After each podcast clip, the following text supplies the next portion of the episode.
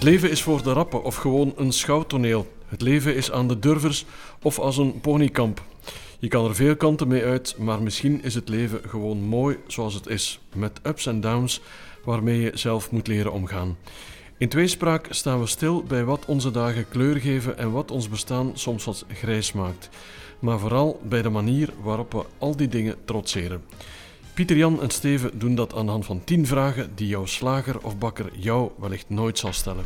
Onze gasten heten vandaag Tineke Beekman en Maarten Goffin. Tineke studeerde moraalwetenschappen en kennen we als een filosoof met een open blik op de wereld. Ze gaf les en fungeerde als politiek commentator in De Standaard, De Tijd, De Morgen en NRC Handelsblad. Maarten Goffin is in Brazilië geboren, werd geadopteerd en studeerde dramatische kunsten aan het Lemmens Instituut in Leuven. Hij acteerde in tv-series en films, maar ontpopte zich ook als scenarist en regisseur van toneelstukken en kortfilms. Sinds kort stort hij zich ook in de voetbalwereld als makelaar van jonge Afrikaanse talenten. Een duo met inhoud, zoveel is zeker. Welkom. Welkom Maarten, welkom uh, Tineke.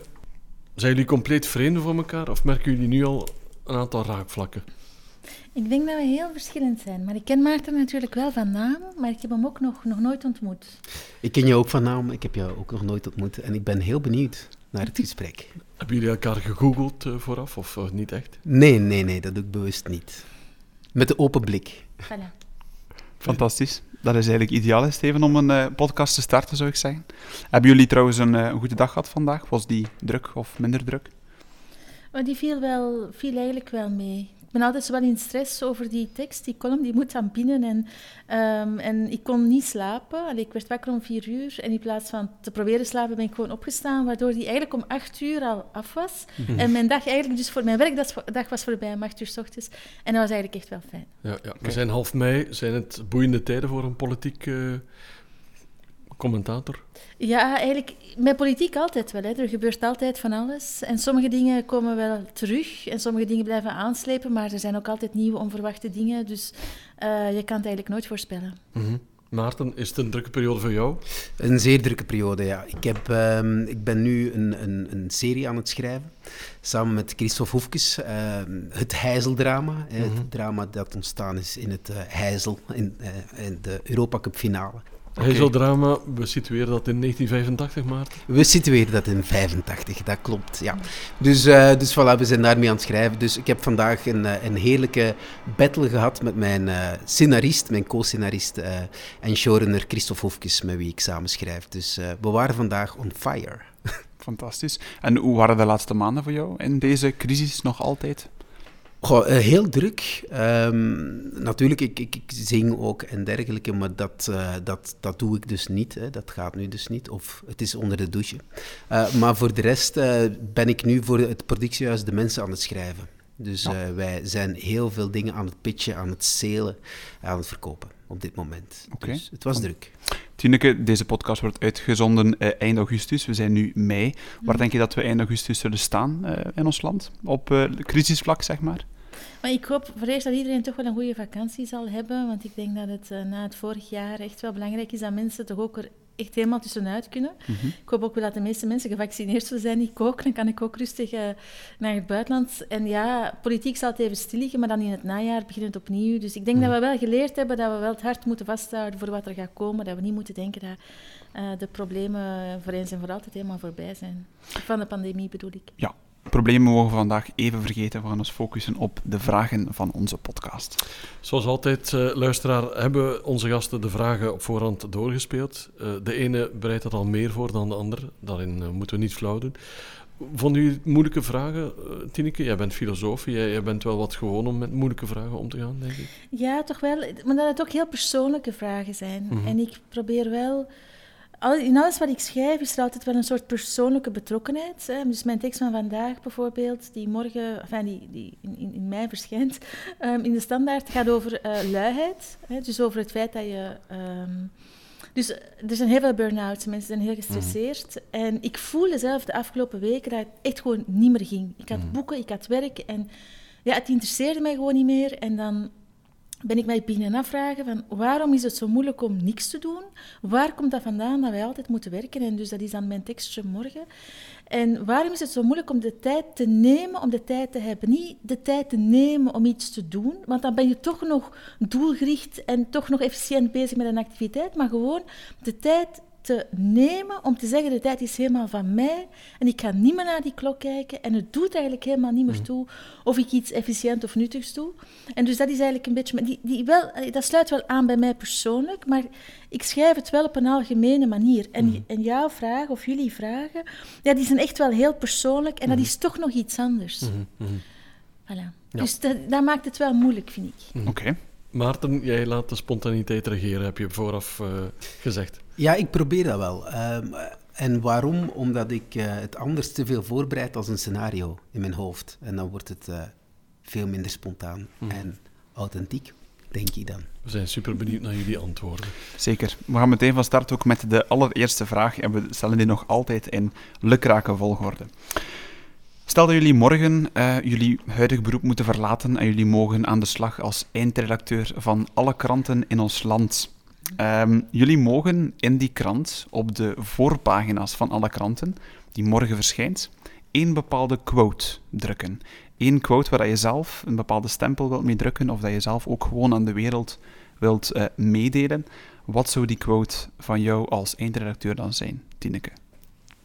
Ik heb een ik heb niet helemaal de juiste, de exacte formulering, maar er is een, een quote bij Machiavelli die zegt, dus als Fortuna, als het lot je dingen voors, uh, voorschotelt die heel onverwacht zijn, dan mag je nooit de hoop opgeven, want uh, het lot bewandert kromme, onbekende paden en waar die heen leiden weet je nooit. En ik denk dat dat wel een, een belangrijke boodschap kan zijn voor mensen vandaag, omdat het zo wel erkent dat de dingen onvoorspelbaar zijn, maar tegelijkertijd ook wel een soort moed inspreekt om verder te doen. Het is een soort keep calm and carry on, maar dan op een meer filosofische manier. Mhm. Oké. Mhm. Geloof je in het lot? Wel, um, als, als Machiavelli gebruikt dat beeld, natuurlijk wel, dat is een verbeelding. Ja? Het is niet dat die, dat die godin dat die bestaat, maar het is wel interessant om zo'n beeld te hebben, vind ik. En ik vind dat reden en verbeelding um, zijn allebei nodig. Hè. Dus het gaat niet alleen over een soort van rationaliteit, maar ook over ja, dankzij welke verbeelding je sommige dingen toch beter kan begrijpen dan wanneer je alleen zou statistieken of zo uh, uh, in acht nemen. Ik weet niet of dat duidelijk is, maar... Zeker, zeker. Je liet onvoorspelbaarheid vallen. Vind je dat een voordeel of, of eerder een nadeel in het leven? Het kan het goede en het kan het slechte brengen. En, uh, en je kan het nooit op. Ik, ik, denk dat er alleen een probleem is als je ofwel denkt dat je alles controleert. Maar ik, maar ik vermoed dat in de jaren 90, toen ik jonger was, was er wel zo'n idee van vooruitgang. En, en dat was wel echt het idee van uh, de tijd werkt in je voordeel en we zijn op weg naar een pad en alles ligt vast en het wordt ook alleen maar beter. En ik denk dat we daar nu wel van afgestapt zijn mm. na een aantal crisissen, dat we echt wel beseffen van nee, dingen kunnen heel onverwacht zijn. Maar onverwacht kan ook het, het goede komen. Dus voor, voor, mij is dat meer een soort realistische benadering mhm. die ook toelaat om, om gelegenheden uh, te zien en te grijpen. Mm -hmm. Maarten, jij bent hoofdredacteur. Welke, welke quote verschijnt er op jouw uh, kranten? Maar allereerst wil ik al zeggen, het, het loslaten van mijn job hè, en een nieuwe job, dat is al moeilijk. Dus daarom is mijn quote het volgende. Laat het los en kijk naar jezelf. Um, wat, wat wil dat zeggen? Omdat ik uh, toch heel hard verschoten ben naar eh, de, de mensen zijn een beetje bitter geworden. En ik snap dat door heel de coronacrisis en dergelijke.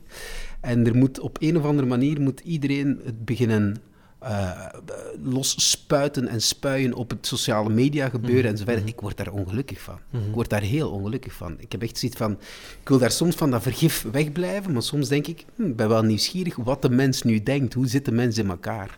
En soms denk ik gewoon, laat het los en kijk naar jezelf. Mhm. Maar als je die dingen leest, dan word je er wel triest van.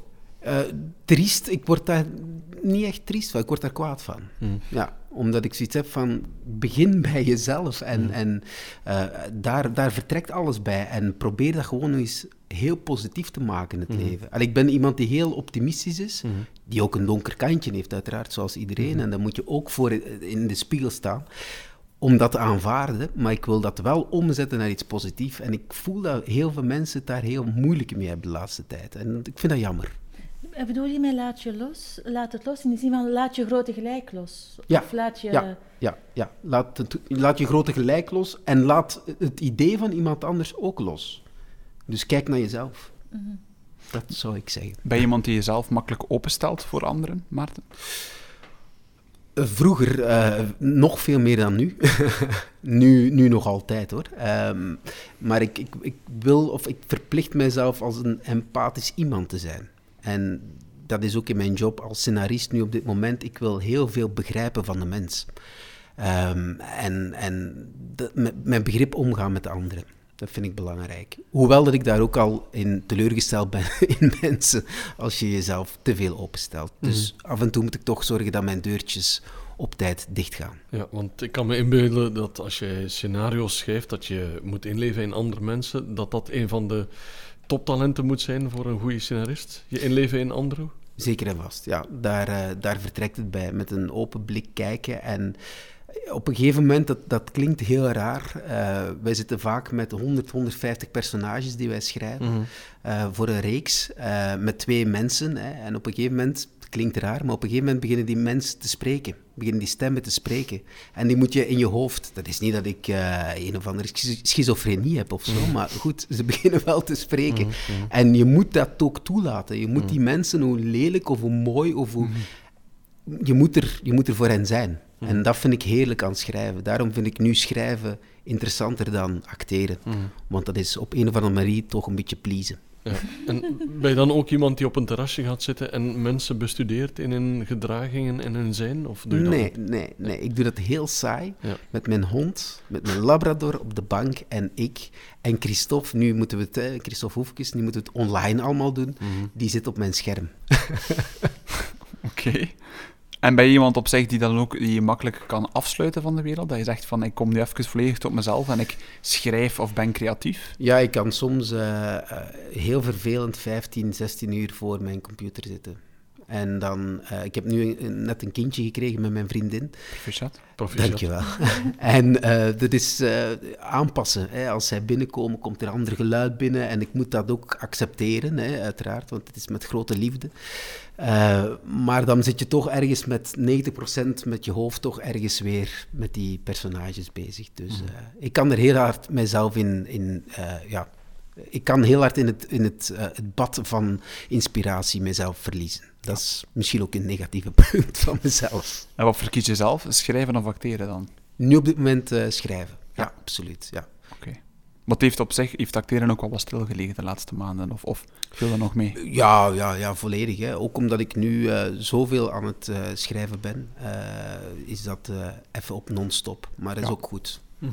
Zo'n kindje dat, dat vraagt ook een totaal ander deel van uw aandacht, van, van, van uw lichamelijkheid, van uw concentratie.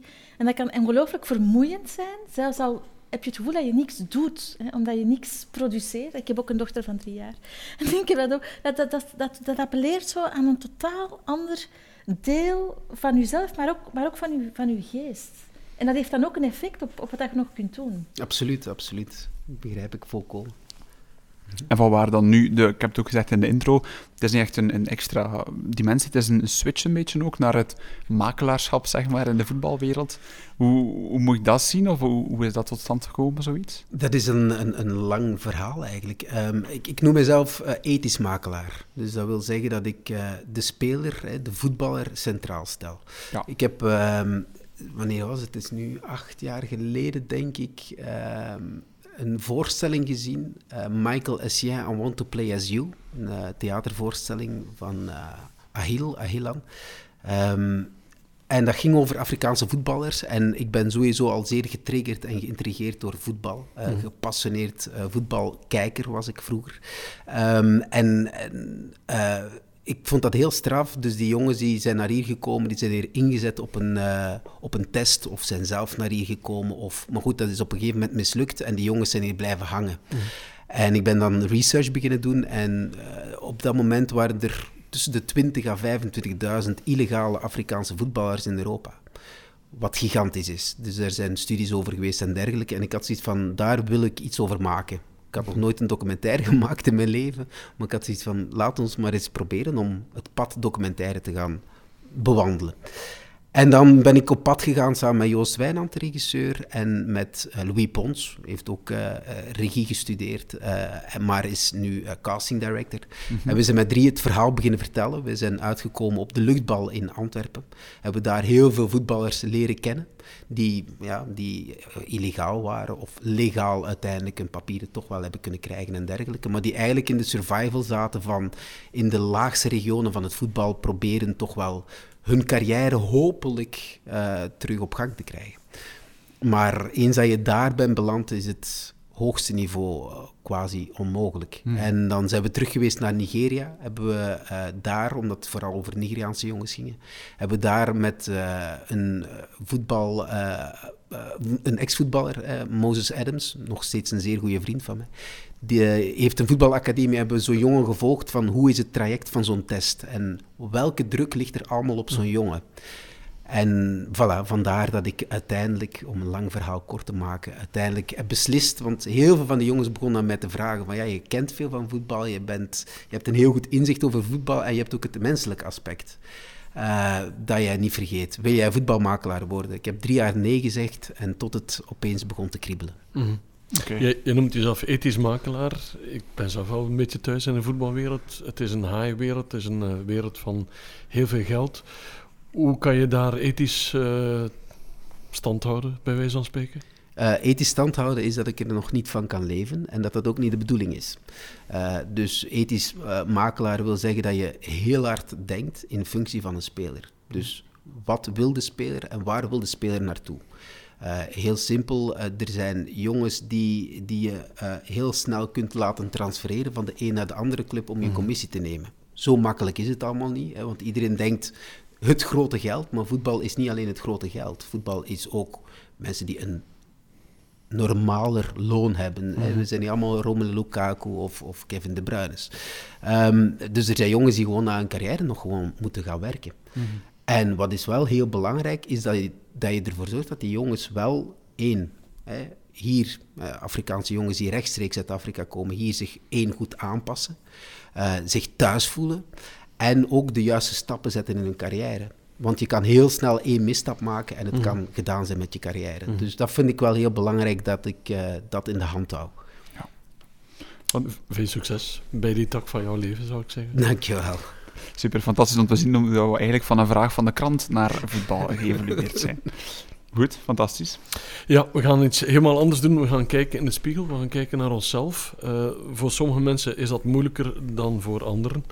Maar als je dat zou doen en je zegt van kijk eens naar wie ik ben op mijn leeftijd die, die ik nu heb, wat, wat bewonder jij dan het meest aan jezelf in de fase waarin jij nu zit? En als je terugkijkt bijvoorbeeld. Tineke, is dat een, is dat een moeilijke vraag? Ja, ik vind eigenlijk de vragen naar de zwaktes vind ik, vind ik gemakkelijk. Meestal zijn zo vragen ze zo je kwaliteiten, maar ook wat dat je echt... Ik vind, vind het makkelijker om te zeggen wat ik uh, ergerlijk vind aan mezelf en wat ik ook hoor van anderen dat behoorlijk ergerlijk is, dan om, uh, om te zeggen wat ik nu echt uh, bewonder. We zijn ook niet gewoon om op te scheppen over onszelf, denk ik. Nee, Um, het, het, het, heeft ook te maken met een soort van uh, realiteit. Van, van, uh, het is zo moeilijk om naar jezelf te kijken. Er zo, mm. zijn zo'n enorme blinde vlekken. Het is zoveel makkelijker, makkelijker om dingen te zien bij anderen dan bij jezelf. Mm -hmm. En daar heeft het denk ik ook wel, uh, wel mee te maken. Um, en ik denk, ja, wat ik bewonder aan mezelf... Ik denk, wat ik goed heb gedaan, dat is misschien een betere manier om het te, te zien, is ik heb echt wel helemaal omarmd waar ik goed in ben. En daardoor heb ik, ben ik er ook helemaal voor kunnen gaan. En dat heeft me alleen maar goede dingen gebracht. Allee, dat heb ik wel goed gedaan. Voilà. Okay. En concreter dan misschien? Waar heb je allee, concreet echt omarmd dan? Wel, precies die filosofie. Omdat ik wist niet juist wat ik wilde studeren. En ik deed dan maar moraalwetenschap, want je had er allerlei soorten vakken. En dan daarna ben ik dan beginnen doctoreren. Ik had dan een beurs van het FVO en dan een postdoc. Maar dat was eigenlijk altijd zonder dat ik daar helemaal mij voor engageerde. En je ziet ook zo in zo'n soort van fuik en ook omringd door mensen die heel erg zeggen van dit is wat je moet doen, dit is absoluut, uh, dit geeft prestige. En, en dat wordt door niemand in twijfel getrokken. En je gaat er dan niet mee, maar eigenlijk was ik daar helemaal niet gelukkig. Maar ja, wat ga je dan doen? Hè? Allee, je hebt zo jarenlang, die filosofie, jarenlang voor mij was dat zo niks tastbaar. En pas toen ik ze zei van nee, maar ik ga daar iets tastbaar van maken en ik ga dat ook echt doen, uh, dan is eigenlijk, heb ik uh, ook alleen maar fijne mensen ontmoet. En, en eigenlijk alleen maar de voorbije tien jaar, ik ben al bijna tien jaar uh, zo zelfstandige, eigenlijk alleen maar leuke ervaringen daarmee gehad. Of leerrijke en positieve ervaringen mee gehad. Mm -hmm. Maar ik heb er heel lang over gedaan eigenlijk, om, ja. om dat te doen. Een soort worsteling, of is dat een te zwaar woord? Ja, een worsteling, een twijfel, uh, angstig ook, denk ik, uh, onzeker ook. En uh, voilà. Was er dan een, een, bepaalde gebeurtenis of een bepaald moment dat je zelf zei van die angst of die worsteling moet weg, ik ga het gewoon doen?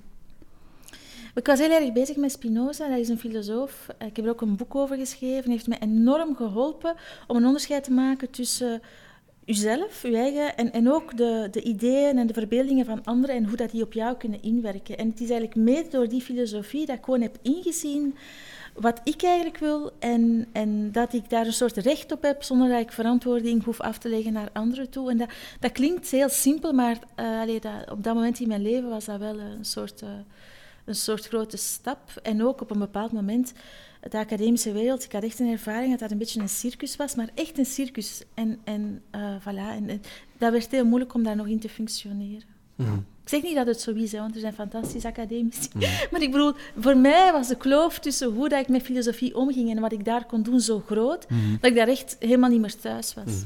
En ben je dan blij dat je uit dat circus gestapt bent? Oh, absoluut. En nu, nu praat ik er ook over uh, als uh, het feit dat ik... Ik ben ook een jaar voordat mijn beurs eindigde begonnen mijn ontsnapping te plannen, zoals ik dat dan zeg. En, en zo voelt het ook echt, ja. Een ontsnappingskoningin. Ja. Kijk eens aan. Maarten, uh, wat wonder jij het meest aan jezelf als je kijkt naar jezelf, naar je leven?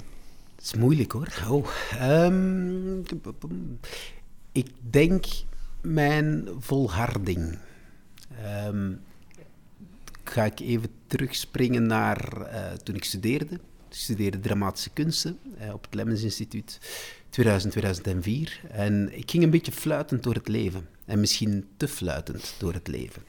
Dus uh, als kind ging alles makkelijk, leuk en goed. ik wist dat ik, dat ik geadopteerd was. En ik ging, ik deed wel al woordkunst en dat, dat lukte allemaal goed. En ik won prijzen en dat ging allemaal net iets te makkelijk, denk ik. Dus, en op een gegeven moment kwam dan het Lemmes en ik deed toelatingsproef. Ik had het ook helemaal niet voorbereid. en ik was er wel door. En ineens moest ik aan die vier jaar carrière beginnen, uh, schoolcarrière. En dat uh, ik ging ik ook fluitend aanpakken. Maar ik was wel één ding vergeten, dat je een, uh, een ajuin bent uh, in een opleiding en je wordt stilletjes aan lekker afgepeld, mm. totdat er niks niet meer overschiet. En ik had daar ook niet zoveel zin in, dus ik ging altijd, als er iemand heel dicht bij mij kwam, dan ging ik het ontwijken. Waardoor ik eigenlijk te weinig stappen zette. En ik hoorde ooit iemand tegen mij zeggen, ja, je bent eigenlijk geen hoogvlieger.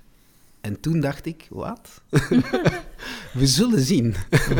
en dat heeft eigenlijk de klik gemaakt om, om te zeggen, kijk, nu doe je het voor jezelf. Hè. Vanaf dat je afgestudeerd bent, uh, vele mensen gingen toen in de tijd nog gaan lesgeven in combinatie met acteren. Ik zei, nee, ik ga niet lesgeven. Ik ga meteen er lekker aan starten en ik ga, het, ik ga zelf mijn eigen dingen gaan beginnen maken en, en realiseren en in andere dingen gaan spelen. En zo is het stilletjes aan gegroeid dat ik stapje voor stapje mm ben geëvolueerd tot uh, wie ik nu ben of waar ik nu nog maar sta. Maar ik wil weer verder gaan. Mhm. Dus, voilà. ja, en als je dat parcours nu opnieuw zou mogen doen, zou je het op dezelfde manier aanpakken?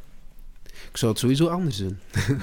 ik, zou, uh, ik zou de dingen meer tot mij laten komen wat anderen mij als input geven. Terwijl ik vroeger nogal veel ehm, mijn eigen idee had. Dus volharding heeft ook het kleine negatieve kantje natuurlijk. De koppigheid zit er ook in. Zeker, want stel je voor dat we ook even uh, terugkijken naar iets wat we misschien zouden mogen opnieuw doen. Ook dat is een vraag uh, uit onze podcastreeks. Um, we gaan misschien beginnen bij jou, Maarten. Stel dat je inderdaad iets opnieuw zou mogen doen. Dat je effectief morgen de kans krijgt om iets volledig te herdoen in je leven. Wat zou dat voor jou dan, uh, dan zijn? Dan ga ik terug naar mijn, uh, mijn vlierenfluitertijd. dan ga ik terug naar mijn, toen ik 17 was, dus ik zat ook een jaar te vroeg op school. En mijn ouders hadden... Ik was nogal een, een, een redelijk afhankelijk kind ten opzichte van mijn, uh, mijn adoptieouders. Uh, fantastische mensen trouwens, aan wie ik zoveel heb gehad in mijn leven. En zij stelden op een gegeven moment voor van ga eens terug naar Brazilië, naar, naar je roots. Ga eens even mm -hmm. daar je zesde middelbaar doen. Maar ik, ik was een angstig kind. Dus ik had zoiets van, nee, nee, laat, laat ik dit, heel dat hoofdstuk Brazilië maar een beetje vermijden. En eigenlijk had ik dat terug moeten doen. Gewoon simpelweg omdat ik dan Portugees eindelijk kon beheersen. Ik kan het nu nog altijd zeer matig tot niks. en ik heb mijn biologische familie nu uh, uh, herontdekt, hè, laat ik zo zeggen, na zoveel jaren. En dat het wel allemaal vergemakkelijkt. Mm. Dus uh, voilà. Hoe was dat trouwens, de herontdekking van de biologische familie?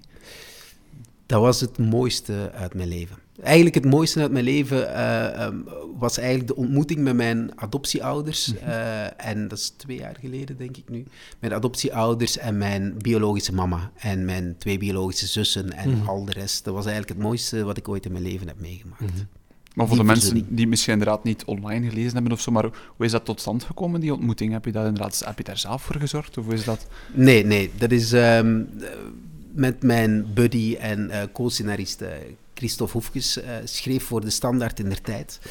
En wij leerden elkaar kennen op de set van Spitsbroers. Hij had Spitsbroers geschreven, dat was zijn debuut. En ik speelde mee in Spitsbroers, reeks voor VTM. En op een gegeven moment, ik heb een tattoo op mijn arm met uh, vier mannetjes in een cirkeltje. Mm -hmm. uh, en hij vroeg van, wat is die tattoo? En ik zei, ja, ik ben geadopteerd en dat is een ode aan mijn ouders. Mijn, mijn twee koppelouders. En hij, ah, oké, en vertel meer. En wil je niet teruggaan naar Brazilië? Ik zei, ja, maar mijn, mijn, mijn moeder vinden in eerste instantie is al bijna onmogelijk, maar uh, laat ons toch uh, proberen. Hè. Uh, dus, dus het eerste idee was gewoon een roetsreis. Het, het tweede idee was, laat, laten we mijn moeder dan toch maar vinden. uit Salvador da Bahia komt zij, drie miljoen mensen, en ik had één kleine kaartje met mijn naam en that's it. Dus niet meer dan dat en met mijn Braziliaanse naam. Ja. Dus op die manier hebben we mijn moeder teruggevonden. En hoe oud was je als je geadopteerd werd? Ik was uh, vijf maanden. Oké, okay, dus je hebt zeker geen enkele herinnering aan... Nee, nee, nee. nee. Ik heb uh, de, de, enige herinnering die ik nog had, maar die heb ik niet meegekregen. Maar goed, dat is, maar dat kocht mijn moeder altijd, heel grappig, in Brazilië. Zij kocht altijd een, een soort van lavendelgeur. Uh, en mijn moeder in, in België had dat ook. En dat gaf, die geur is voor mij iets wat ik heel mijn leven lang als mm. heel genegen en heel geborgen uh, zie. Mm. Dus, uh, en heb je op vandaag nog contact? Ja. Met, ja, nog altijd. Absoluut, ja, mm. absoluut. Dus uh, dat gaat zeer goed. Dus uiteindelijk is er dan ook een telefax-reportage van gekomen. En, Alleen dat was allemaal veel en heftig. En, maar ik, ja, het is de mooiste herinnering van mijn leven. Ja. Want het deed me denken aan een langspeelfilm waarin een, een kindje op de trein blijft zitten... Ja en Lion. nieuw gezin, Lion, Ja, voilà, klopt. absoluut. Is dat een beetje vergelijkbaar, dat verhaal uit die film, met jouw levensverhaal? Ik heb de film niet gezien. Oh. Ja. Bewust. Ja. Ja. Bewust, ja. Nee, ja. Kijk, Dus ik zit een- zelf nog met het thema eh, Ja. rond adoptie en Ja, ja. wat ga ik er zelf mee doen, Ja. omdat ik er ooit iets mee wil doen. Mhm. En ik wil me dan niet laten beïnvloeden door Ja. eh, een film die, Ja. eh, die een meesterwerk is. Want het hoogtepunt van de film is natuurlijk het moment dat de jongen zijn biologische ouders, zoals zijn moeder, eh, terugziet. Ik kan me inbeelden dat dat een, ja, een lawine van emoties eh, bij je oproept. Ja, dat is, eh, dat is een. Als ik op een podium sta, heb ik dat ook. Hè. Als ik, of, of stond, ik sta nu soms nog op een podium, maar goed. dan is dat een bepaald soort adrenaline-shot dat je in je krijgt. En ik had dat ook ongelooflijk met mijn moeder, omdat ik voelde meteen, dit klopt, dit huis klopt. Zij stond ook eh, heel filmisch, was het bijna. Ik dacht van, is het candid camera of zo? Zij stond echt voor de spiegel, voor een langwerpige spiegel, stond zij te wenen. En ze keek in die spiegel, ze durfde mij niet aan te kijken. Dus ik kom het huis binnen en zij staat daar. En mijn twee zussen zijn daar en die zijn aan het, mijn biologische zussen, en die zijn aan het wenen. En ik denk, maar hier is iemand een grap aan het maken. Tegelijkertijd. En tegelijkertijd is dat, ja, dit klopt. En ik pakte haar vast en ik dacht, ja, dit is juist. Amai. Daar word ik stil van. Ja, een zeer mooi verhaal. Goed.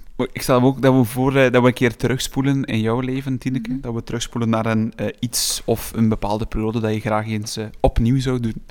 Wat zou die eh, actiegebeurtenis voor jou dan zijn? Ik denk dat de omgang met de dood, dus uh, mijn moeder is overleden aan kanker, en ik denk dat ik, dat zou ik eigenlijk graag opnieuw doen, omdat ik uh, ja, er veel te weinig bij heb stilgestaan wat er eigenlijk aan het gebeuren was. En ik denk dat uh, voor een stuk wij ook in een, uh, zoals ik in een van mijn stukken schrijf, een soort doodfobische wereld leven, hè, waarin dat zelfs als iemand ziek wordt en zelfs als iemand stervende is, dat je toch blijft doen, dat het praktische leven belangrijk is, dat het voortgaat en dat het zo moeilijk is om helemaal te laten doordringen wat er eigenlijk echt aan het gebeuren is. En daar heb ik eigenlijk heel veel spijt van. En het is door uh, de overlijdens van andere familieleden dat ik dat opnieuw eigenlijk beter heb gezien en denk ik ook beter geleerd heb van, daar, uh, van daarmee om te gaan. Dus eigenlijk, er is een soort stilte die, ja, die ik nu wel heel jammer vind. En ik denk, mijn moeder wilde dat ook. En ik mhm. denk dat dat misschien is ook wel Vlaams, als er zoiets bestaat als Vlaams, om zo Um, of misschien is het heel westers, ik weet het niet, om uh, ja, er niet echt, uh, het er niet echt over te hebben. Hmm. Ik was ook uitgenodigd, omdat ik er een stuk over had uh, geschreven, eh, was ik ook uitgenodigd over een, voor een, bijeen, een, een soort studiedag over levenseinde, met ook dokters en zo, oncologen en zo van van het Universitair Ziekenhuis in Gent en ook een aantal mensen die familieleden hadden verloren. En dat was allemaal heel herkenbaar. Uh, een, een, man vertelde van 35 over zijn vrouw die overleden was aan een soort nierziekte. En, en eigenlijk probeerden de dokters al weken te zeggen van ja, het gaat eigenlijk slecht, het gaat eigenlijk slecht. Maar op een of andere manier, ja, die dok dokters waren wat terughoudend. En hij, en ik, ik, ik herkende dat zo enorm. Mm. Je wil dat eigenlijk niet horen. Je houdt je nog helemaal vast aan, aan die paar procenten die, die uh, nog een beetje levenskans of hoop, hoop zouden geven. En hij zegt, het laatste wat zijn vrouw tegen hem gezegd heeft, is, ja, ga nu maar naar uw moeder, want anders komt het te laat voor het eten. En dat was bij ons thuis was dat net hetzelfde. Zo die, die praktische, banale dingen, mhm. die blijven tot op het einde, blijven allemaal doen dat dat het relevante is, maar dat is eigenlijk een soort vulling, denk ik, voor de angst om, om echt te erkennen wat er, uh, wat er aan de hand is. Mhm. En dat vind ik wel heel jammer. Mm -hmm. Is dat ook niet zo iets typisch gezegd, inderdaad, Vlaams of zelf West-Vlaams, iets West-Vlaams? Nee, ik, Westers. Ik ben... we, we, zelf, laten we zeggen, inderdaad, algemeen Westers dan, mm dat we onze eigen problemen wat, wat meer wegsteken, dat we het ons in onszelf wat proberen te verwerken en er misschien gewoon te weinig mee bezig zijn. Ja, dat denk ik. En zeker ook mijn moeder was in dat opzicht wel iemand van een vorige uh, generatie. En ze wilden ook niemand belasten en zo. Dus, maar eigenlijk is het achteraf zwaarder. Ja. Dan, uh, maar het heeft er ook mee te maken dat de vergankelijkheid, dood, sterven, uh, dat daar denk ik weinig ruimte voor is. Dat het vaak gaat over een soort strijd die je moet winnen. Mm. Over en je moet volhouden. Je moet, um, en, en eigenlijk kan je het helemaal niet volhouden. En ook als je zo ziek wordt, je wordt heel zwaar ziek, dan, en, en zeker ook je, je wordt stervende, ja, dan, dan bekijk je het leven helemaal anders. En het is zo moeilijk, hoe graag je iemand ook ziet, om met iemand te zijn die stervende is. Het is heel moeilijk om daar echt een, een soort aansluiting hmm. mee te vinden. En als dat nu, nu zou ik, zou ik dat helemaal anders aanpakken.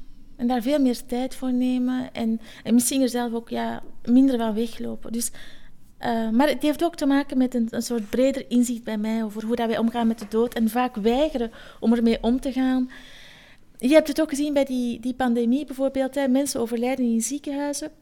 Het allereerste, en dat is ergens ook begrijpelijk, is dat hygiënische enzovoort. Maar eigenlijk zijn er ook mensen gestorven in onmenselijke omstandigheden. Mhm. En vaak onmenselijker dan nodig. En dat is omdat zoveel dingen voorrang krijgen op precies die ontmoeting. En ook die ontmoeting tijdens de laatste momenten. Ik denk dat we daar veel te weinig aandacht voor hebben voor hoe, hoe betekenisvol dat het eigenlijk is. We zijn zo makkelijk verleid om te doen dat andere dingen belangrijker zijn dan dat.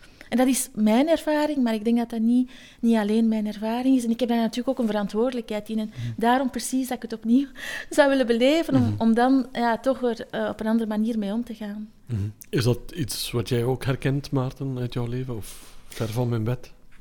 Dat is um, op dit moment nog ver van mijn bed eigenlijk, ja. Um, ja, eigenlijk wel. Dat is een heel eh, krachtige omschrijving, vind ik, uh, alleszins. Dus inderdaad, uh, op een speciale manier benaderd, want het maakt je dat op een bepaald moment, ik moet niet zeggen kwaad, maar, maar teleurgesteld dat je er zo bent mee omgaan? Of heb je er al bij neergelegd? Of heb je zegt van, uiteindelijk, we kunnen helaas niet terugkeren in de tijd? Ja, ik, ik hoe zou ik zeggen... Um, ik ben iemand die heel veel bezig is met berouw. Dat is wel degelijk een berouw, maar voor mij het feit dat ik daar dan zelf een beter inzicht in heb, denk ik dat ik er probeer beter mee om te gaan, ook dat ik mm. erover schrijf, mm dat werkt enorm therapeutisch. Dan heb ik echt zo'n gevoel van, van, dan geef ik dat ook een plaats. En, uh, en soms heb je ook gewoon afstand in de tijd nodig om het een plaats te kunnen geven, want het, op het moment zelf is het gewoon veel te overdonderend. Behoorlijk eh, heavy, vond ik. We gaan het iets luchtiger houden als dat mag. En we gaan, we gaan uh, proberen. Aan tafel, aan tafel. Want aan tafel kan je veel mensen uitnodigen. En zeker mensen die jou inspireren, die jou op weg zetten omwille van hun idee of omwille van wie ze zijn. Uh, welke personen, welke inspirerende mensen mogen er allemaal aanschuiven op je droomdiner? Maarten, wie mag dat bij jou zijn? Oeh, um, oké. Uh, ik dacht een luchtige vraag. Maar... ja, luchtige Nee, eigenlijk, eigenlijk ga ik daar... Uh, ik, ik zou vroeger... Uh, mijn leven is, is een stukje veranderd. Ik voel, ik voel nu pas eigenlijk een leuke leeftijd in verandering. Ik ben nu 38 jaar. Het leven zet zich al een beetje, maar het leven moet nog heel ver uh, zijn door, door stevige waters gaan. Hè. Mhm. Dat vind ik heel leuk zelfs. Heel veel obstakels die je moet kunnen ontwijken. Um, ik zou vroeger meteen allerlei namen hebben gezegd. Uh, wat ik nu niet ga doen. Ik kijk nu meer naar de mensen rondom mij die mij uh, ontroerd hebben, die mij geraakt hebben. En dat zal mijn familie zijn hier en mijn familie in, in Brazilië. Terwijl ik vroeger zou acteurs hebben gezegd en theatermakers. En, maar ben ik nu niet meer mee bezig.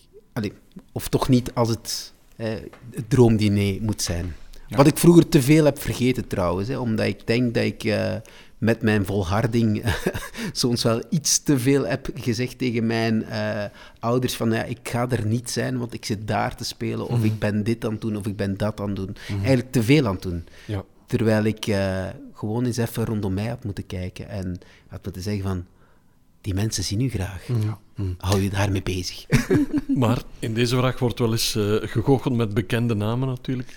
Uh, mogen toch een paar namen, uh, ik zeg maar iets, inspirerende acteurs of regisseurs in jouw geval? Nee, ik ga dat niet doen. Ah, nee, ik ga, ik ga te veel mensen vergeten. Dan. Want nu flitsen er allemaal namen voor bij mij. Nee, ik ga dat... Nee, nee. Uh, kunnen ook buitenlandse namen zijn die jou misschien ja, niet ja, kennen. sowieso. Ja, ja, maar ja, dat maakt op zich, op zich ah, niet uit. Nee, dat, voor mij is, is... Ik heb heel veel dingen eigenlijk... Door te schrijven heb ik dat pas ontdekt. Heel veel dingen rondom mij beginnen liefhebben. Uh, en dat die mij geïnspireerd hebben. En ik wil dat daarbij houden. Uh, ik mijn, mijn wereld wordt wat mhm. kleiner. Terwijl dat mijn wereld vroeger was heel perifeer en was alles. En ik moet dat hier allemaal meemaken. Ik moet mhm. dat allemaal tot het uiterste beleven. Uh, met een goede rock and roll saus erover. En dat hoeft eigenlijk nu niet meer. Mhm. Over saus gesproken, wat maak je klaar op een droomdiner, Maarten? ik denk dat ik iets laat klaarmaken. ben je geen echte keukenprins? Of, eh? nee, nee, nee, nee, nee. maar ik kan wel ontzettend hard genieten van iemand anders te zien uh, koken. Ja. Dus uh, ik laat het klaarmaken. Dat is even goed, even goed. We hebben dat geleerd in het voorbije jaar, denk ik. Tineke, wie schuift bij jou allemaal aan aan tafel? Wel, um, als je schrijft, en voor mij is dat, zoals ik heb pas een boek uit over Machiavelli, en dat is eigenlijk een soort gesprek omdat je moet ook het denken zelf ook actueel maken. En het, het helpt ook als je die boeken leest als een soort gesprek. Dus die zou er zeker bij mogen, omdat hij ook een enorm grappig iemand was.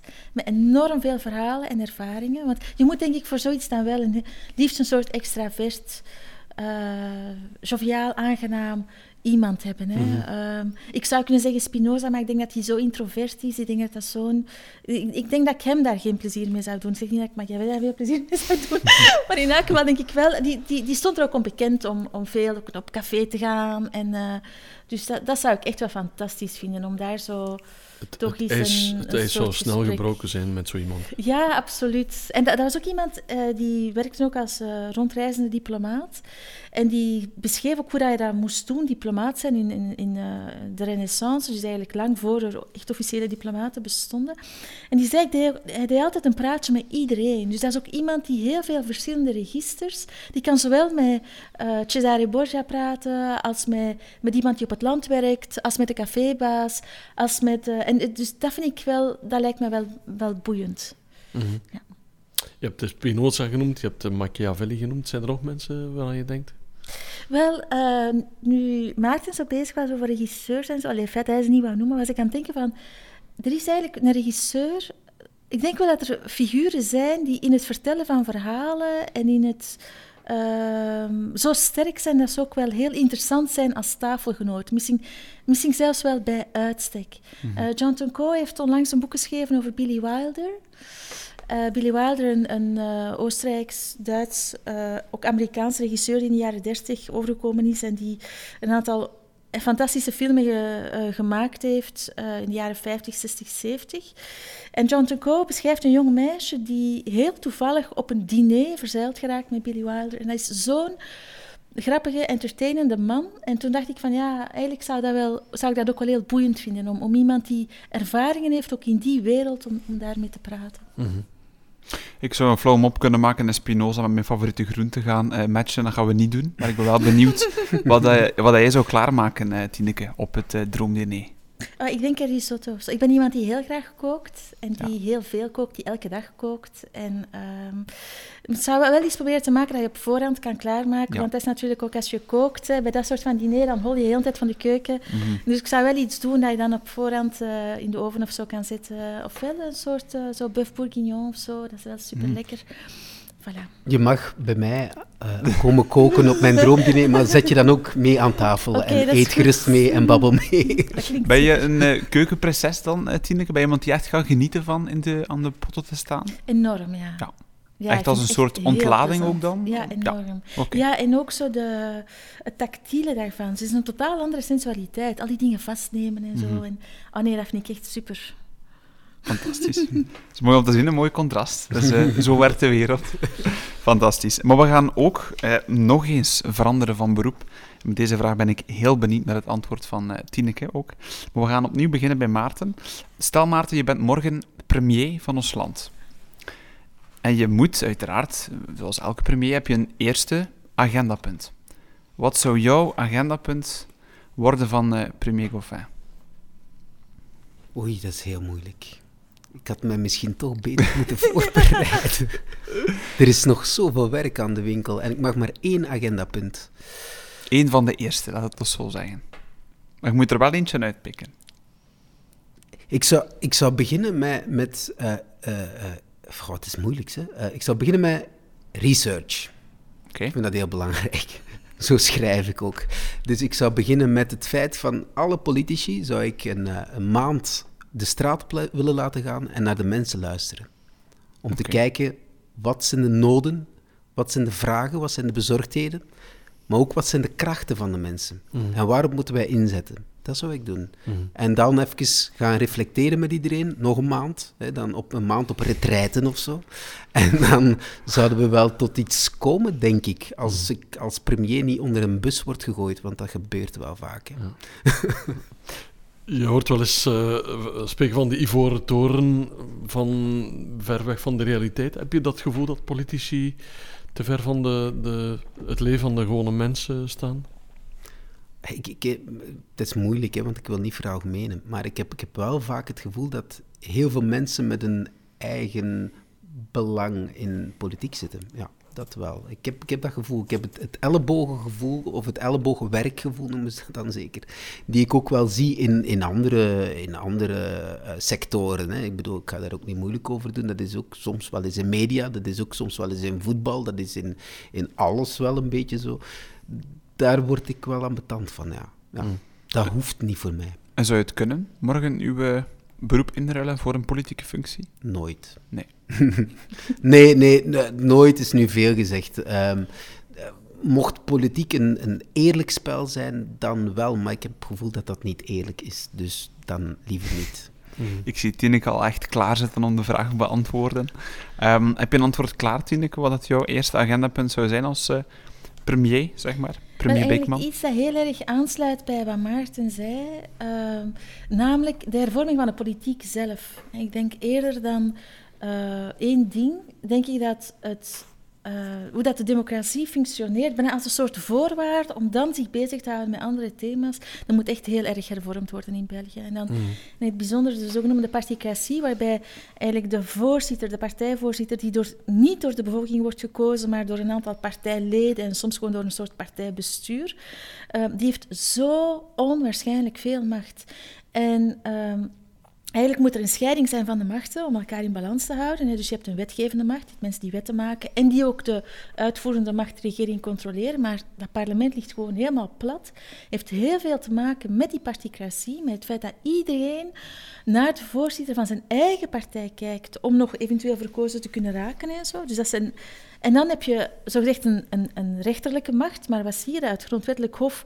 Wie daarin zit of niet, wordt door de partijvoorzitters verkozen. En zitten we zo te klagen over, over Hongarije en Polen en zo, maar mhm. dat zijn echt praktijken die, uh, ja, die, die democratie ondermijnen. En dat zijn er gewoon twee waar, waar ik nu op kom. Dus dat is echt zo belangrijk. En ik zou zeker kunnen premier worden Alleen, alleen zolang ik natuurlijk ook niet moet herkozen worden. Hè, want ik begrijp uit jullie vraag dat het een soort... Hè, je wordt even gelanceerd als premier voor een aantal maanden en dan verlaat je de politiek terug. Ik denk wel dat ik dat nog zou aankunnen. Maar het is precies om herkozen te worden dat je het spel, een spel moet beginnen spelen waardoor je helemaal en verwijderd raakt, denk ik, van je eigen idealen en van een deel ehm, van de bevolking. En zie je dan echt zo dat je de eerste dag binnenkomt en een wit blad op tafel legt en zegt van kom aan mannetjes, we beginnen gewoon opnieuw? Of is het niet zo drastisch?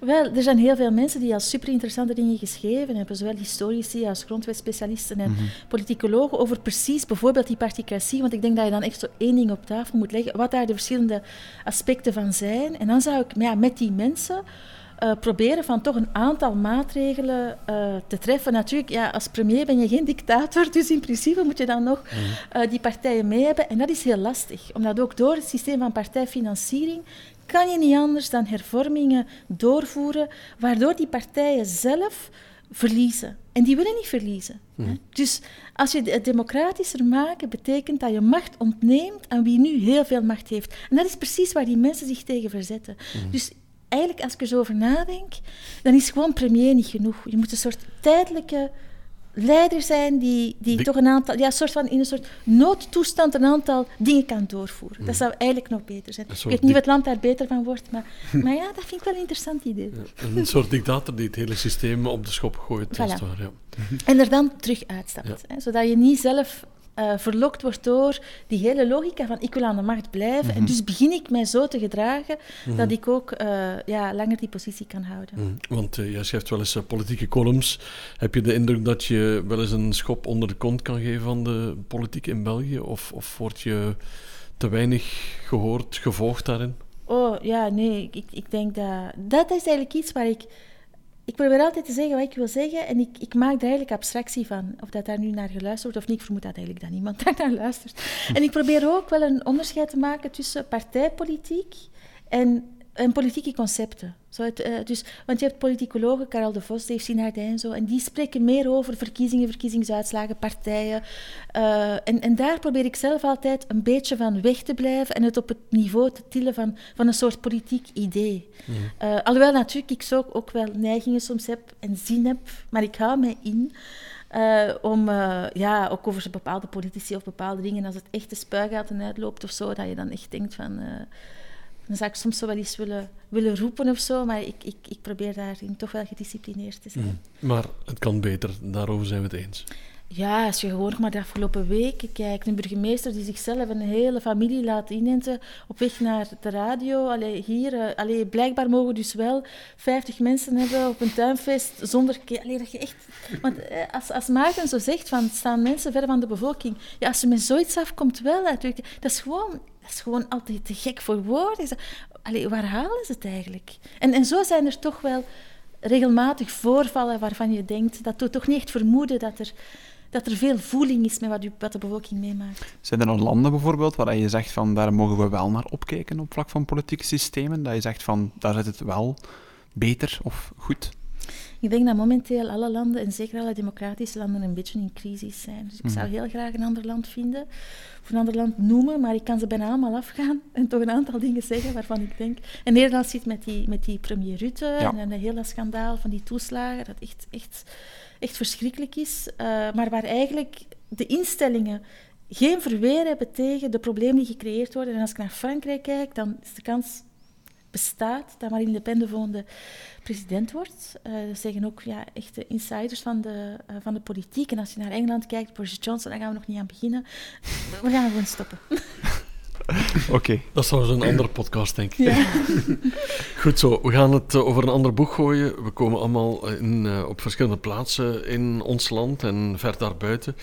Um, heb jij ergens een, een, lievelingsplek op de wereld, in Vlaanderen, in België? Uh, en zo ja, wat, wat vind je daar wat je elders niet vindt, Maarten? Ik moet weer antwoorden als eerste. Ik krijg geen tijd om na te denken. Nee, maar Tineke nee. heeft net lang kunnen vertellen ja, en we proberen okay. een beetje af te wisselen. Snap ik, oké. Okay, okay. uh, voor mij is dat... Uh, uh, ja, sowieso in Brazilië. Um, um, dat is Salvador da Bahia, waar ik vandaan kom. daar voel ik mij... Dat ook een, ik ben een beetje een man van tegenstellingen ook. Dus ergens heb ik een, een, een stukje grote, grote, een stuk, een hele grote liefde voor het land uh, Brazilië. Maar Brazilië is ook verscheurd, is ook, uh, zit ook met heel veel geweld. Politiek gezien gaat het daar uiteraard ook helemaal niet goed.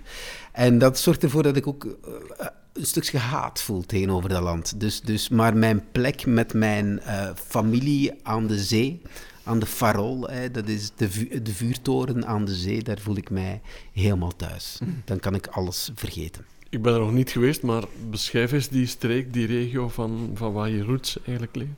Salvador da Bahia is, een, is, een, uh, is het meest Afrikaanse gedeelte van uh, Brazilië.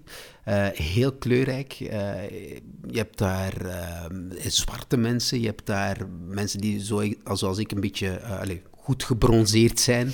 Uh, je hebt daar uh, de iets wittere mensen, maar goed, je hebt daar alles door elkaar en het is een hele warme omgeving uh, qua mensen. er hangt echt een gigantische, flamboyante sfeer, vind ik wel. En ik hou daar wel van. Ik vind dat heerlijk Zuiders. langs de andere kant heb je dan ook ehm, ja, heel veel geweld door het drugsgegeven en dergelijke.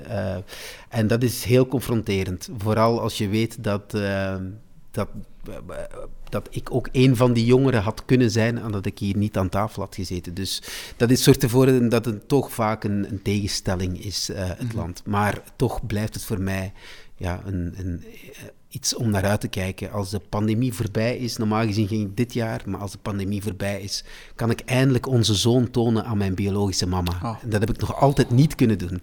Fantastisch moment.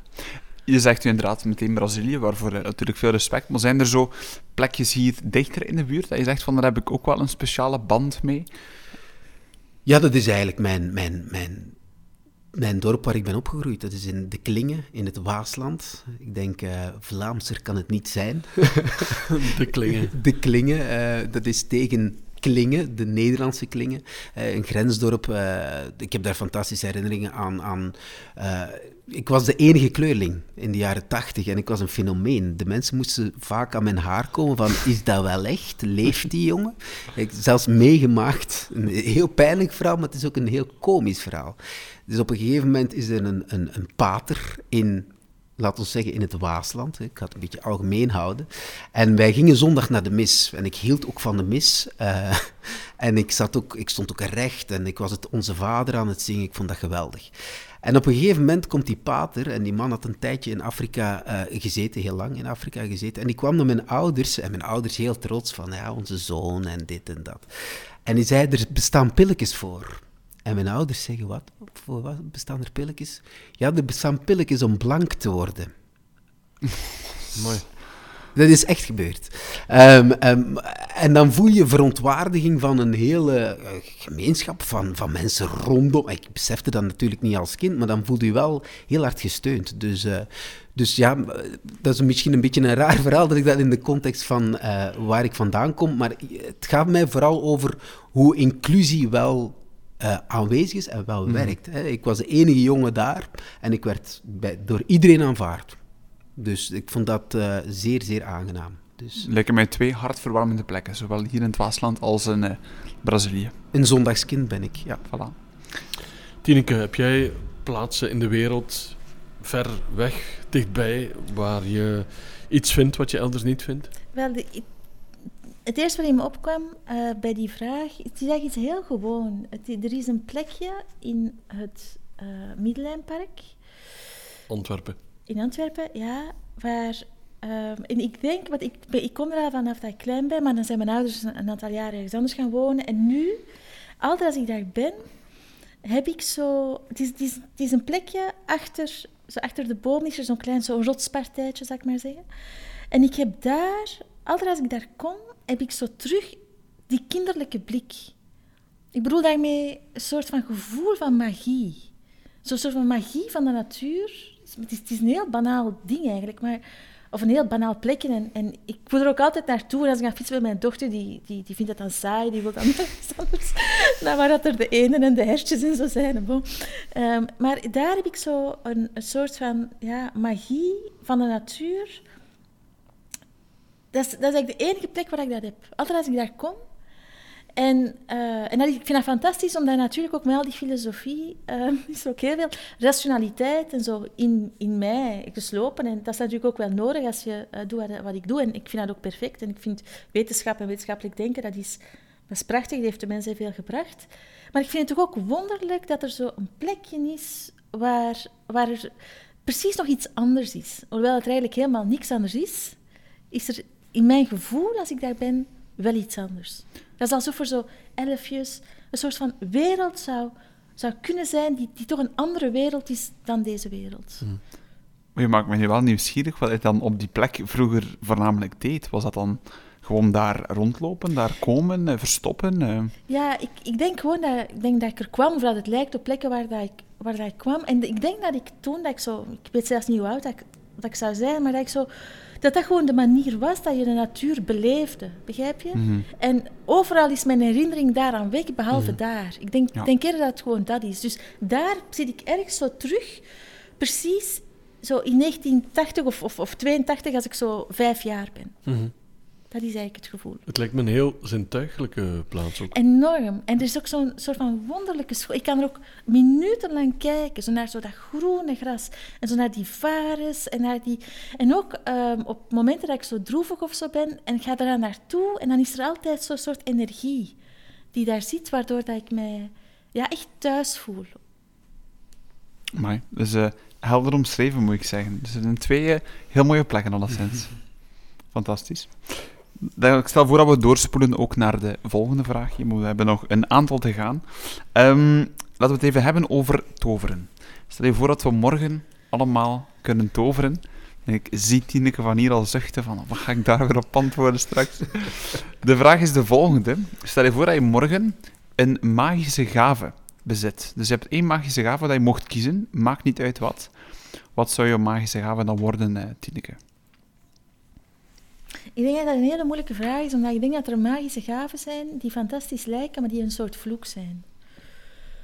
Um, en ik moet denken aan, uh, er, er, is een film van, uh, van Woody Allen en ik denk dat die Alice heet. En Alice is een, uh, een vrouw die Chinese kruiden neemt en ze, dan wordt ze onzichtbaar. En dus kan ze gesprekken bijwonen, dus in kamers zijn waar mensen niet weten dat ze is. En dat mm lijkt wonderlijk. Mm -hmm.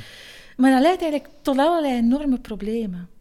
En dus daarom vind ik het eigenlijk zo'n uh, zo'n moeilijke vraag op te antwoorden. Want ik denk dat ik eigenlijk ook wel zou willen om zo echt uh, bijvoorbeeld uh, onzichtbaar te zijn. Of, of neem nu bijvoorbeeld in de, in de toekomst kijken. Ik denk ook dat dat een verschrikkelijke vloek kan zijn. Omdat je dan mhm. niet meer kan genieten van het hier en het nu. Terwijl je mhm. misschien toch ook andere dingen niet meer kan veranderen. Dus ik, ik, ga daar, ik zou daar heel, heel zuinig mee omspringen. Oké, okay, nee, maar dat kan zuinig met magie. De, de onvoorspelbaarheid die een beetje wegvalt daardoor, omdat je weet wat dat er allemaal kan en zal gebeuren, gezegd wordt in het eerste geval. Is het maar de vraag is of dat als je het zou weten, of dat je dan nog iets kan veranderen of niet. dus als je zou hmm. zeggen van, ik weet het allemaal en ik zou nu kunnen handelend anticiperen, maar zelfs daarvan weet ik niet of dat het een goede zaak zou zijn, omdat handelingen hebben vaak neveneffecten die je niet altijd kan inschatten. En dus ook de, uh, de, de uh, uitdrukking be careful what you wish for. En dat is ook zo. Soms kan je heel intens iets willen en dan gebeurt het. En dan, of iets absoluut niet willen. Het gebeurt toch. En dan blijkt er toch ook een soort geschenk in verborgen te zitten. Dus mhm. ook dat is precies die voorspelbaarheid. Oké. Mooi. Maarten, heb jij een magische gave waarvan jij wel eens wakker ligt of zou willen beschikken? Zou willen beschikken. Ik heb geen magische gaven. daar, ga ik, daar ben ik wel van overtuigd dat ik dat niet heb. Uh, ja, ik, ik, ik ik, ben, ik heb het, ik, omdat ik er, en dat klinkt heel wollig waarschijnlijk, maar ik, omdat ik er zelf heel hard mee geconfronteerd ben, hè, uh, is, is gelijkheid. Mocht ik uh, iedereen toch wel dat stukje gelijk of die gelijke kans kunnen geven. Ik vind dat heel belangrijk, zonder grenzen. En ik heb die kansen gekregen en ik ben daar heel dankbaar voor. En ik heb ze op een gegeven moment pas op latere leeftijd echt gegrepen of me daarvan bewust geworden. In het begin was dat nog een gevecht. Moet ik dankbaar zijn? Ik moet toch niet dankbaar zijn. En terwijl dat je eigenlijk niet dankbaar moet zijn ten opzichte van andere mensen, maar dankbaar moet zijn ten opzichte van de kansen die dat je zelf kunt nemen. Uh, en, en dat vind ik heel belangrijk dat iedereen dat heeft. En bijvoorbeeld uh, mijn familie bijvoorbeeld in Brazilië, die hebben die kansen niet. Uh, en dat soort wel natuurlijk dat dat ergens soms een beetje wringt bij mezelf. Ehm, of uh, Afrikaanse voetballers hè, die, die jarenlang echt van, van, een, van, een, van, een, van een kindsbeen af. De enige kans die ze hebben is voetbal. En dat is het slagen voor een hele gemeenschap. Is zo jammer dat die gasten soms geen andere kansen nog aangereikt krijgen. Dus falen is geen optie. Heel vaak voor zo'n mensen. En dat vind ik heel moeilijk. Dus als ik een gave zou hebben, dan zou ik iedereen toch wel die tools willen geven om te zeggen van kijk, je krijgt er niet één, maar je krijgt er tien. En uit die tien zorg dat je mee bent. Maar wat is mee zijn? Zodat je gewoon jezelf kan verrijken en zodat je je omgeving kan veiligstellen. Maar ik moet zeggen, het is het ene heldere antwoord aan het andere. Het is uh, fantastisch om te horen, want uiteindelijk, het is een, niet zo'n typische magische gave, toch? De meeste mensen, en dat hoeft zeker hier niet, zeggen inderdaad kunnen vliegen of tijd pauzeren of doen. Dat allemaal niet, gewoon effectief die gelijkheid. Of kunnen uh, spreken met dieren. Ja, hoor je mm. ook veel. Nee, ja, nee ik, ik, ik ben heel hard bezig met de mens, ja. Ja. ja. Ik, heb dat, ik denk dat ik, mij, mij, ik heb, mijn adoptieouders hebben mij dat toch altijd uh, goed meegegeven. Wat er ook gebeurt, je bent niet alleen. Er zijn heel veel mensen rondom u, achter u, voor u. En die staan allemaal op gelijke voet. Mm. En we moeten het samen proberen doen. Alleen jammer is dat niet iedereen wil samengaan. Hè, dat een ene gewoon een andere lostrekt en vooruit springt. Mm. En mocht dat zijn, ja, dan hadden we de perfecte wereld. Maar helaas zit dat niet in de mens. Dan, uh, als een soort variatie daarop zou ik zeggen, bijvoorbeeld dat, je, dat iedereen een week lang moet rondlopen in de schoenen van iemand anders. Echt in de beleving van iemand hmm. anders. Want ik denk dat dat veel meer zou veranderen aan hoe mensen denken dan het is eender welke andere uitleg of poging om regel of, of wat dan ook te organiseren. Ja, absoluut. Het is, het, een soort verplichte empathie eigenlijk. Absoluut, want ik, de, de, de angsten komen omdat je iets niet kent. Hè? Hmm. Vind ik toch heel vaak van mensen geven een oordeel over iets, maar dan denk ik, maar kijk eens van deze kant, kijk eens van dat standpunt en dat standpunt en kom dan terug. Maar mensen hebben daar ook geen tijd voor, of nemen daar niet de tijd voor. Dus, uh... een oordeel is op zich snel gegeven, maar mochten ze het zelf eens ervaren wat het is om, om zo'n oordeel te krijgen, denk ik dat ze misschien ook anders zouden denken. Mhm. Als ze zelf, uh, het eigenlijk zelf ervaren ben ik het helemaal mee eens. Want het voorstel van Tineke is wel heel concreet, vind ik. Ze staan eens letterlijk in de schoenen van iemand anders. Ik vind dat fantastisch. Uh, Beetje zoals hij zei daarnet, uh, Maarten, met een, een, wat was het, een maand research laten doen ook door de ja. politiekers. Eigenlijk iedereen voornamelijk daarmee moet op inzetten. Ik voel dat jullie het ook eens zijn met elkaars magische gaven. Nee, ik vind het, uh, ik vind het echt inspirerend. Ja. Absoluut, absoluut. Daarvoor dient de tweespraak ook, hè. Wat maakt je nostalgisch, is een van de laatste vragen die we jullie gaan voorleggen. Uh, Maarten, je hebt je leeftijd laten vallen, 38, dus je hebt al een uh, stukje van je leven waarop je kan terugblikken. maar nog een heel groot deel dat voor je ligt. Uh, Tineke, jouw leeftijd gaan we hier niet uh, ten berde brengen, maar misschien kan je ook al terugblikken en, en ook wel zeggen van kijk, dat zorgt er wel voor dat ik mm, ja, toch wel graag terugkijk naar, naar, naar wat voorbij is. Uh. Ja, ik ben eigenlijk niet zo'n terugkijker. Ik, wat ik wel merk als je ouder wordt, en nu ga ik wel doen alsof ik heel oud suggereer dat ik heel oud ben, het wordt wel allemaal heel veel om nog te onthouden. Ik bedoel, ik bedoel het wordt... Het wordt um, er is zoveel. Als ik terugdenk ook aan mijn eigen leven, is er al zoveel gebeurd. Je bent al in zoveel verschillende werelden geweest die niet meer bestaan. Die vanzelfsprekend leken, die helemaal weg zijn. Er komen andere dingen voor in de plaats. En, en, en voor mij als je, is de intensiteit van die werelden ook wel een beetje weg. En dat mis ik wel. Ik mis, als je zo jonger bent, ik heb het over zo 17, 18, 20 jaar, of misschien zelfs nog jonger, dan kan je zo helemaal verliezen in een bepaalde context, in een bepaalde wereld, in een bepaald boek, in een bepaalde film. En ik mis dat. Dat is echt iets dat ik mis. Als je dan zo, hè, mijn, mijn, mijn, mama gaf me dan zo haar eigen uh, boeken van, van Tolstoy, Anna Karenina. En dan zat je daar gewoon een week aan te lezen, dat is duizend bladzijden. En dan, zit, dan ben je helemaal in die wereld. Mhm. Of als je dan bijvoorbeeld ook The Godfather keek of zo, dan zat je gewoon op Sicilië. Allee, en en dat, was, dat was reëel, dat is natuurlijk totaal niet reëel. Maar, en dat lukt niet meer. Mij lukt dat echt niet meer. Ik ben onwaarschijnlijk, zoals heel veel mensen denk ik, ongeduldig te worden, mhm. geworden. Maar ook de technologie, het feit dat je zo snel kan zappen, dat je zoveel dingen kan opzoeken, dat alles voortdurend ter beschikking staat, dat belet eigenlijk ook dat je je helemaal verliest daarin. Mhm. En dat vind ik wel jammer. Je moet minder inspanning leveren eh, om te krijgen wat je wil. Is het ja, zoiets? En, ja, en ook vroeger was een goede film, bijvoorbeeld op zaterdag of zo. En ja, daar moest je het dan maar mee doen. Ja? Want ik, vraag me, ik vraag me ook af, filosofie is gigantisch veel kennis. Er zit ook heel veel in jouw kopje, als ik het zo mag zeggen. Hoe, hoe bewaar je alles op, op dat vlak? Als je zegt van veel lezen, veel opzoeken, omdat je zegt van het is dat ook wel moeilijk, hoe, doe je het dan toch om, om veel zaken te onthouden, om bij te houden? Schrijf je veel op? Uh, of, of ik schrijf enorm veel op. Ik mhm. schrijf enorm veel in boeken. Ik vergeet ook enorm veel. Ehm, maar het heeft ook te maken met een, een soort capaciteit om, uh, om abstract te kunnen denken, die eens dat je daar lang genoeg in werkt, dan heeft uh, ook vooral te maken met alle uren en uren en uren dat je dat doet en dat je dat gewoon wordt om te doen als je zo onderzoek doet. Dat maakt dat ik nu bijvoorbeeld niet, niet meer heel veel weet over Hegel, maar als ik daar me daar echt ingooi, dan gaat het eigenlijk wel vrij snel. Dus het is mhm. eigenlijk een soort uh, er zijn zoveel kapstokken dat ik eigenlijk wel heel snel terug. Hmm. Of, of, of, of, zoveel indicaties dat ik wel terug snel mijn weg kan vinden. Dus gelukkig hoef ik dat niet voortdurend allemaal nog uh, te, te, te, onthouden. Je kan ook gewoon zeggen: ik onthoud de essentie en de rest is misschien minder belangrijk. Ja. Of ik onthoud waar ik het kan vinden. Ik onthoud hmm. waar het stond. Ik, ik onthoud hmm. wie het fantastisch kon uitleggen. Dat is eigenlijk ook al veel. Maarten, je hebt dat net laten vallen, 38. Uh, ben jij een nostalgisch iemand? Um, nee, eigenlijk niet. Eigenlijk niet. Ik moet echt al gaan nadenken, ik, als ik terug in de tijd ga, um, welk moment ik heel hard... Allee, er zijn heel veel momenten die ik koester, maar ik, ik denk, er komen nog momenten die ik ook ga omringen. Uh, ik wil vooruit denken, vooruit kijken en vooruit gaan. Uh, maar als ik dan terugdenk naar een nostalgisch momentje, dan denk ik uh, net toen, of, zo afstuderen en net niet afgestudeerd zijn en het leven dat zich nog helemaal moet gaan uh, ja, de, de, mal moet er nog... De mal ligt er, maar de deeg is er nog niet. En alle degen moeten nog erbij komen. En het moet nog reizen en zo verder. Ik zit nu nog maar aan het reizen. Dus ik zit nog maar een 40 minuten in een oven, denk je. maar um, ik denk dan even terug naar het moment dat de, mal er ligt.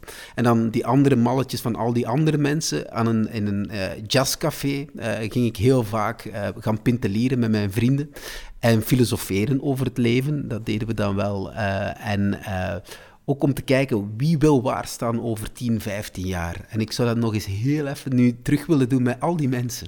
En even terugkijken van, zit ik content? En dan hoop ik dat iedereen volmondig ja kan zeggen. Mhm. Er zijn een aantal dingen die misschien, ja, die, een aantal obstakels die pijn hebben gedaan, eh, maar dat hoort ook bij het leven. Ehm, maar dan, kijk, dan denk ik van, ja, dat moment, die nostalgie, mhm. wil ik terug hebben. Even. Ja, je zou de vraag stellen aan je vrienden, maar je stelt de vraag ook aan jezelf. Ben jij content eigenlijk? Ja, Vol, volkomen ja. Ja, absoluut. Ja, ja. Ik heb al gezegd, ik ben een, ik ben een uh, optimistisch iemand. Uh, en ik, ik heb een visie waar sommige mensen het mee eens zijn of niet mee eens zijn. Dat maakt mij nu niet zoveel uit.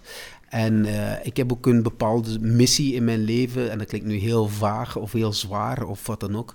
Maar ik wil wel iets doen waar ik op het einde iedereen kan zeggen van oké, hij heeft het wel geprobeerd. Hij heeft misschien een steen proberen verleggen, het is niet helemaal gelukt, maar hij heeft hem toch al een centimeter kunnen verschuiven. Dat vind ik uh, belangrijk. En ook een andere vraag die ik uh, die aan je vrienden zou stellen, kan ik je gewoon echt stellen, want dat is ook de laatste vraag. En dat is, waar zie je jezelf over vijf jaar bijvoorbeeld? Waar zie jij jezelf over, over vijf jaar staan? Uh, staan of zitten hoop ik nog altijd. dat vind ik al belangrijk in, in goede gezondheid. Um, uh, op professioneel vlak hoop ik dat ik uh, nog ontzettend veel verhalen mag vertellen. Dat vind ik heel belangrijk. Mm -hmm. Samen met, met Christophe, met wie ik een ongelooflijke band heb. met wie ik al een serieus traject heb afgelegd samen. En ik hoop dat ik uh, voetballers kan gelukkig maken en dat die onder mijn vleugels ook gelukkig kunnen zijn. Oké. Okay. En blijft het bij één kindje binnen vijf jaar? Um, dat is een, uh, een, moeilijke vraag die ik nog met mijn vriendin moet. Uh... die gaan we hier niet in de podcast oplossen. Dat is echt interne keuken. Interne keuken, daar gaan we dan niet over beginnen. Tineke, vijf jaar later, we zijn 2026. Waar staat Tineke Beekman? Toen ik zo begon met zelfstandig filosoof zijn, heb ik altijd heel goed beseft, het kan echt zijn dat het stopt. Dat het gewoon opdroogt. Want het leven is cyclisch. Uh, soms heb je succes, soms heb je het niet. Je kan het eigenlijk niet voorspellen. Als ik zou de loterij winnen, zou ik gewoon doen wat ik nu doe. Ik zou misschien wel uh, naast mijn tuin kopen of zo buiten blijven, dat soort van dingen. Maar ik zou wezenlijk niet echt heel veel veranderen. Ik zou eigenlijk mijn dagen willen kunnen blijven invullen zoals ik ze invul. En, en dus eigenlijk hoop ik ook gewoon dat ik dat kan blijven doen. Vooral omdat de meeste dingen die ik schrijf en zo, dat vertrekt toch altijd ook van een vraag die ik zelf heb. En dan vind ik dat altijd gewoon zalig om, uh, om daar helemaal, mij daar helemaal in onder te dompelen en er helemaal mee bezig te zijn. Dus ik weet het eigenlijk helemaal niet. Ik denk, maar ik heb ook altijd, toen ik pas begon, uh, waar ik toen woonde, daarnaast was, een boutique. En op een bepaald moment stond daar zo'n affiche van, uh, ja, we zoeken een verkoopster. En ik was toen mijn ontsnapping aan het plannen, dus ik was wel op weg. Maar ik wist ook van, ja, Tineke, je kunt ook, het kan heel goed zijn dat over een jaar gewoon daar staat te werken. Ik bedoel... En, uh, maar dan heb ik wel mijn, mijn boek geschreven over Spinoza. Dat is uitgekomen op het moment dat ik, dat ik wegging. En dat heeft me dan wel gelanceerd, maar zo'n dingen weet je gewoon totaal niet op voorhand. En dat gevoel heb ik nog altijd. Mm -hmm. Ik ben daar zelfs enorm pessimistisch in. Ik denk bij alles, bij mijn boek denk ik dat gaat een flop worden. Niemand gaat dat willen lezen. Wie interesseert zich daarvoor? En tot hiertoe valt dat wel mee, maar je weet het eigenlijk niet. En dus in, maar ik trek het me ook niet zoveel aan. Ik heb gewoon zoiets van, als ik mij goed, gelukkig genoeg voel om te blijven doen, dat is eigenlijk het belangrijkste. Mm -hmm. En dan, ja, over vijf jaar is, uh, is mijn dochtertje acht. Uh, ja, dat, dat, is ook wel een heel groot deel van mijn leven nu. Dat is zo zorgen voor haar en haar zien opgroeien en, en ook dat loslaten gewoon. Heel snel, je voelt dat nu al, dat het iemand is die echt haar eigen leven heeft, haar eigen vriendjes heeft. En, en dan, dan zo die vraag, daar zit ik ook wel mee zo bij opvoeding van, je moet er wel zijn, maar je moet ook uit de weg gaan. Je moet, je moet ook op voldoende momenten maken dat je er niet bent. Mm. Allee, dat, dat, ze zo haar eigen dingen ding kan doen. Dus, dus ik hoop dat ik die balans wel vind, dat ik zo haar ook wel meer en meer ga, ga loslaten. Alhoewel dat ik haar nu al mis als baby, dus ja, dat gaat nog wel wat worden. Boeiende uitdaging. Ik vind het fantastisch om te zien trouwens hoe tevreden dat jullie overkomen vandaag met alles dat jullie doen. Ik vind dat leuk om, uh, leuk om te horen, alleszins. Maar jullie ook, toch? Ja, zeker, zeker. Ik ben ook tevreden op vandaag. Absoluut, want we zijn aan het einde gekomen en dan vragen we altijd aan onze gasten, hoe hebben jullie dit nu beleefd? Dit is natuurlijk geen interview over een boek of over een serie dat je hebt geschreven. Dit is echt iets over jezelf, over je leven. Hoe kijk je terug? Ik kan een keer niet bij Maarten beginnen, maar bij Tineke. Ik vond het superleuk en ik vond het ook heel, uh, heel leerzaam. En, uh, en zelfs, zelfs die vraag, het feit dat je een antwoord moet geven, dan leer je op een gekke manier ook jezelf altijd een beetje anders kennen. Dus uh, nee, ik, ik vond het echt heel fijn. Ja. Heel interessant. Ja, ik vond het ook zeer fijn. Ik, ga, um, ik ben blij dat ik het niet heb voorbereid. ben ik heel blij voor. En dat er toch nog iets is uitgekomen. En dat u voldoende tijd hebt gehad ook om het te antwoorden, denk ik. Hè? Ah, wel, ja, absoluut. Maar ik zat zelfs in de auto te denken... Oei, Sabit, kan ik niks op die vragen antwoorden? Maar dat valt nog goed mee, dus ik ben content. Ik vond het ook zeer uh, leerrijk, de, de vragen, de antwoorden. Um, nee, ik vond het super. Um, en ik vind het is fijn dat het om de mens draait en niet ja. om wat je doet. Want eigenlijk hangt dat wel ergens samen natuurlijk, mm -hmm. maar het, vertrekt, het heeft een ander vertrekpunt en dat vind ik wel eens leuk. Mm -hmm. Neem je nu iets mee van de ander in jouw leven, in jouw autorit van straks? Ah, wel, ik, ik, ik, kijk er naar uit om het uh, te horen, om het tot mij te laten komen eerst. Ik vind dat heel belangrijk om dan daar weer iets mee te kunnen doen, maar sowieso. Maar ik zeg het, ik moet nu, uh, ik was ook al geconcentreerd van wat moet ik zeggen. dat, ik, uh, dat ik het, maar dat, kan ik, dat doe ik heel graag en dan kan ik ook zoiets twee, drie keer beluisteren om dat tot mij te laten komen. Ja. Ik heb er alleszins ook zelf geweldig van genoten. Dus bedankt ook voor jullie aanwezigheid en insteken vanavond. Steven, ook opnieuw bedankt. Pieter-Jan, jou ook. Maarten, heel hartelijk dank. Jullie en, dank. Uh, jij ook natuurlijk, Tineke. En het gaat jullie goed. Tot de volgende. Tot de volgende, merci.